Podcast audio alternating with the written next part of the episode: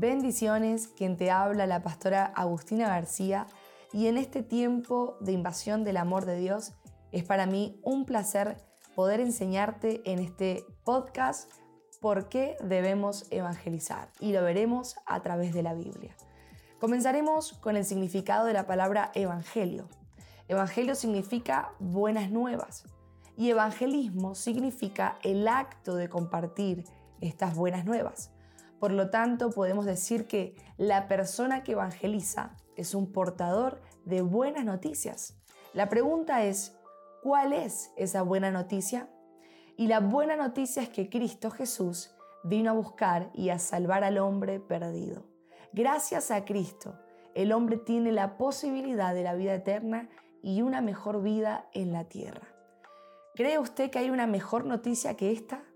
Podemos afirmar que no, claramente no hay otra noticia mejor que Jesús es la esperanza para este mundo.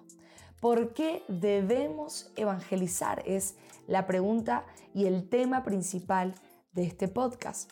Primero, debemos evangelizar porque tenemos el mandato de Jesús de ir y hacer discípulos. Esto es conocido como la Gran Comisión que se encuentra en Mateo capítulo 28, versículos 19 al 20. Desde que Jesús comisionó la iglesia a que hiciera discípulos, le dio el poder por el Espíritu Santo.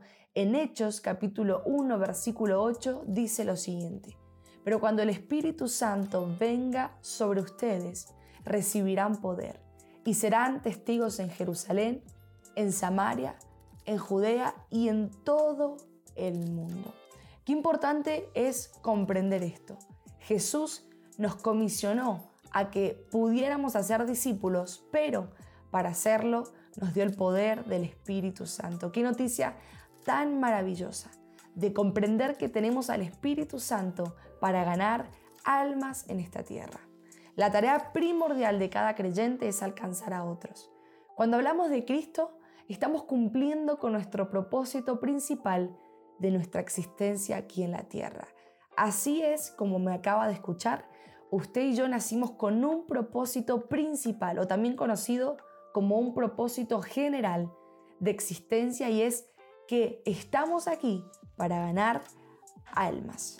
Antes de que Jesús ascendiera al cielo, Él dejó este mandato a sus discípulos. Mateo 28, 19, 20 debe ser uno de los versículos que todo creyente nos tenemos que saber de memoria, que dice de la siguiente manera, por tanto vayan, por tanto id en la versión Reina Valera y hagan discípulos a todas las naciones, bautizándoles en el nombre del Padre, del Hijo y del Espíritu Santo, enseñándoles a obedecer todo lo que les he mandado a ustedes y les aseguro que estaré con ustedes siempre hasta el fin del mundo. ¡Wow! Prestemos atención a esta última frase. Les aseguro que estaré con ustedes siempre hasta el fin del mundo. Dios, el Padre, el Hijo y el Espíritu Santo ama a quienes hacen la gran comisión. Él nos asegura su respaldo eterno hasta el fin del mundo. En Marcos capítulo 16, versículo 15 al 16, les dijo, vayan por todo el mundo y anuncien las buenas nuevas a toda criatura. El que crea y sea bautizado será salvo, pero el que no crea será condenado. Segunda de Timoteo capítulo 4 versículo 2 dice, predica la palabra, persiste en hacerlo, sea o no sea oportuno, corrige, reprende y anima con mucha paciencia, sin dejar de enseñar. Estos versículos nos dejan muy en claro que tenemos una gran comisión y es llevar las buenas nuevas. Y las buenas nuevas son Jesús. Jesús vino para salvarnos a usted, para salvarme a mí, para salvar a nuestros familiares. Y algo que hay que dejar en claro es que el que no sea salvo será condenado. Y yo creo que usted que me escucha del otro lado no anhela esto para su casa. Sabemos que estamos en tiempos finales, sabemos que estamos en tiempos eh, aproximados al arrebatamiento de la iglesia y el que quedara en esta tierra lamentablemente será condenado. Y yo sé que hay una promesa vigente para su casa y es que usted y su casa serán salvas, usted y su casa servirán a Jehová. Por eso en este tiempo de invasión del amor de Dios, No hay que ser indiferente a lo que Jesús nos está hablando. Predicar la palabra, persistir, sea o no sea oportuno, dentro del tiempo o fuera de tiempo, hay que predicar el Evangelio. Punto número dos. Debemos evangelizar porque hay un mundo perdido y necesita la información que nosotros tenemos. Hay un mundo afuera que necesita su información.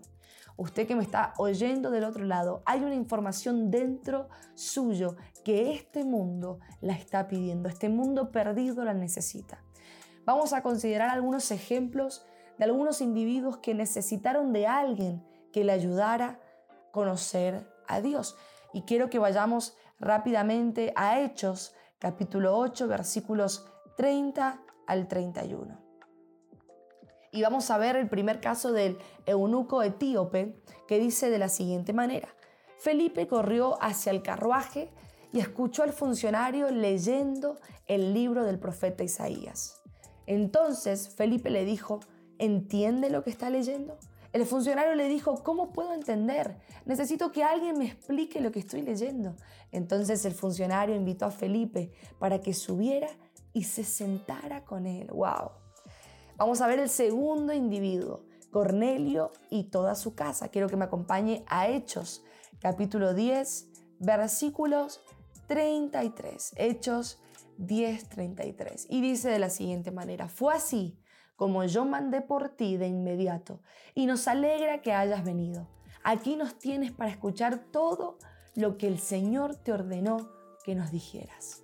Qué increíble versículo. Vamos al individuo número 3, el hombre macedonio. Vamos a ir a Hechos, capítulo 16, versículo 9. Y dice de la siguiente manera. Esa noche Pablo tuvo una visión en la que un hombre de Macedonia estaba de pie rogándole, pasa a Macedonia y ayúdanos. Estas, estas tres personas, estos tres individuos, nos están dando los ejemplos de que nosotros tenemos una palabra que portamos y el mundo necesita escucharla. Yo no sé su condición, yo no sé lo que usted piensa de usted mismo, pero quiero decirle que Dios le dio la capacidad de anunciar las buenas nuevas. Dios le dio la capacidad de, llevar el Evangelio hasta el confín de la tierra, hasta, hasta el fin de la tierra, hasta lo último de la tierra. Hay un poder dentro suyo que su familia está esperando, hay un poder dentro suyo que sus vecinos, su casa, en sus trabajos, su jefe, donde quiera que usted se mueva, hay algo dentro suyo que ellos necesitan. Y esto nos enseña el eunuco Cornelio el hombre macedonio. Es uno de los tantos ejemplos de las personas que necesitaban de otro para escuchar de las buenas nuevas. Punto número 3. Debemos evangelizar porque experimentamos el gozo que se siente en el cielo. Vamos a ir rápidamente a Lucas capítulo 15, versículo 7 y dice de la siguiente manera. Os digo que así habrá más gozo en el cielo por un pecador que se arrepiente que por 99 justos que no necesitan arrepentimiento.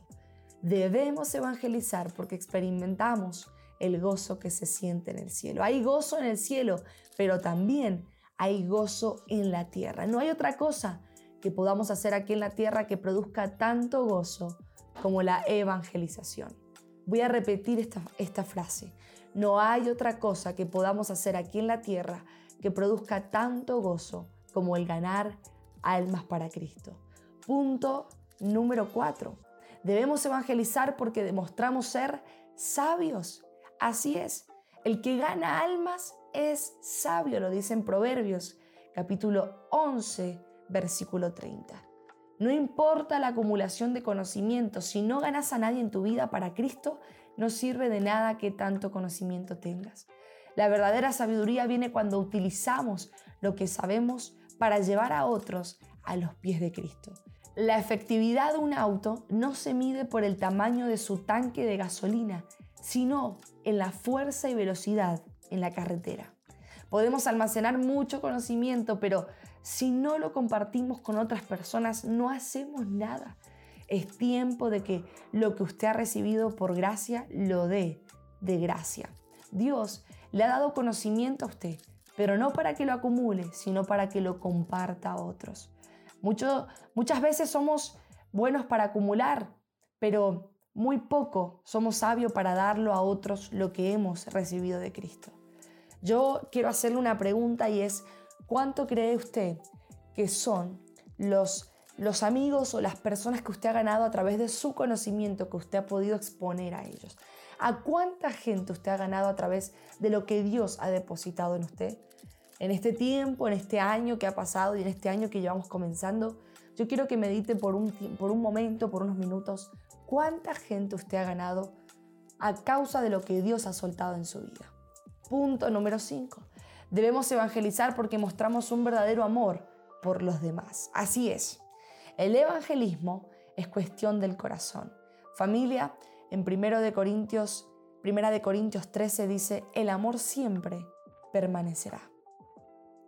¿Cómo podemos decir que amamos a los amigos que nos rodean, a los familiares, si no compartimos con ellos los más importantes para nosotros? Cuando usted ama algo, usted comparte eso. Cuando usted conoce algo que le cambió la vida, usted anhela que a otros le cambie la vida. Punto número 6. Debemos evangelizar porque hay una gran recompensa para los que evangelizan. Si un vaso de agua dado en el nombre del Señor tiene su recompensa, ¿se imagina usted lo que significa la recompensa al ser instrumento para la salvación de un alma? Voy a repetir esta pregunta. Si un vaso de agua dado en el nombre de Jesús tiene su recompensa, porque eso dice en Marcos capítulo 9, versículo 41. ¿Se imagina lo que significa la recompensa de alguien que se dejó usar, de alguien que es un instrumento para la salvación de un alma? Debe ser una recompensa totalmente eh, extraordinaria, una recompensa que no nos entra en nuestra mente, que es tan finita. Primera de Corintios 15, 58 dice que nuestro trabajo en el Señor no es en vano. Usted que me escucha del otro lado, familia, líder, creyente, iglesia, discípulo, su trabajo en Cristo no es en vano. Dice Gálatas capítulo 6, versículos 9, dice de la siguiente manera, no nos cansemos de hacer el bien, porque a su tiempo segaremos. Salmos capítulo 126, versículo 5 dice, Lo que los que siembran con lágrimas, con regocijo segarán. Hay promesa de Dios que su palabra no regresa vacía y a su tiempo produce fruto. La pregunta es, ¿qué segaremos? Y segaremos una, una satisfacción personal. Bendiciones de Dios en otras áreas de nuestras vidas. Gozo al ver las vidas cambiadas. Sentido de propósito aquí en la tierra y sobre todo saber que alguien va a estar en el cielo y no en el infierno. ¿Qué mejor cosecha que esa? Punto 7. Debemos evangelizar porque la evangelización cubre multitud de pecados. Santiago capítulo 5 versículo 20 dice, sepa que el que haga volver al pecador del error de su camino, salvará de muerte un alma y cubrirá multitud de pecados. ¿Cómo será? No se sabe todos los detalles, pero saber que mi amor por un alma perdida tiene efecto de perdonar en mi propia vida me emociona. Una persona que evangeliza es una persona muy cerca del corazón de Dios. Quiera Dios que siempre podamos decir como el apóstol Pablo, el anhelo de mi corazón es para salvación. Romanos capítulo 10, versículo 1. Punto número 8. Debemos evangelizar porque eso significa dar fruto. Jesús dijo en el Evangelio de Juan capítulo 15, 2, todo pámpano que en mí no lleva fruto, lo quitaré. Y todo aquel que lleva fruto, lo limpiaré para, para que lleve más fruto. El fruto de una mata de mango es un mango. El fruto de un cristiano es otro cristiano. Estar activo en la obra de Cristo es parte de la mata, pero no es el fruto. El cantar en el coro, enseñar en una clase de la escuela dominical. Eso es una hoja, no fruto. El fruto de un cristiano es otro cristiano. Te animo a que te reproduzcas en otro cristiano. Este es tu propósito aquí en la tierra. Punto número 9. Debemos evangelizar porque los ángeles no pueden hacerlo. Usted puede alabar a Dios y los ángeles también. Puede servir a Dios, los ángeles también. Pero usted puede evangelizar y los ángeles no pueden. Mire qué privilegio que Dios nos ha dado. Juan capítulo 14, versículo 15 dice, si ustedes me aman, obedecerán mis mandamientos. Primera de Juan 2, 3 al 5 dice, ¿Cómo sabemos si hemos llegado a conocer a Dios? Y la respuesta es si obedecemos sus mandamientos. El que afirma, lo conozco, pero no obedece sus mandamientos, es un mentiroso y no tiene la verdad. En cambio, el amor de Dios se manifiesta plenamente en la vida del que obedece su palabra. De este modo, sabemos que estamos unidos a Él. Estos son mandamientos que Dios nos, ha dado. Estos mandamientos que Dios nos ha dado es de ir a ser discípulos, ganar almas, predicar las buenas nuevas. Si amamos a Dios, obedeceremos sus mandamientos. Si no amamos a Dios, no obedeceremos sus mandamientos y seremos unos mentirosos delante de Él. Este tiempo es para tomar conciencia que Dios nos ha dado un privilegio tan grande de poder evangelizar en la tierra, como decíamos en el último punto, el punto número 9. Los ángeles no pueden hacerlo, usted y yo sí. Tenemos este, este mandato de parte de Dios y en este tiempo de invasión del amor de Dios queremos enseñarle con todo el amor y toda la paciencia por qué debemos evangelizar. Son nueve puntos que vienen de parte de Dios, que tenemos la base bíblica y sabemos que este tiempo lo pondremos en práctica. Espero de corazón que les haya sido de bendición y recordemos siempre que tenemos al Espíritu Santo a favor nuestro. Él nos ha dado el poder, el dunamis, para afectar, para llegar, para ganar todo lo que nos rodea. Usted tiene un propósito, no importa lo que haya pasado en su pasado, no importa las palabras negativas que haya recibido, su palabra dice que somos nuevas criaturas en Cristo y que las cosas viejas pasaron. Usted es un predicador en potencia, usted es un evangelista en potencia. Y este año, este tiempo de invasión del amor de Dios, hay personas que ya están esperando por su palabra, por lo que usted porta. Usted y yo somos portadores de las buenas noticias. Familia, los amamos, los bendecimos y anhelamos que esta palabra haya quedado impartida en su corazón. Recuerde siempre que Jesucristo es la esperanza de hoy.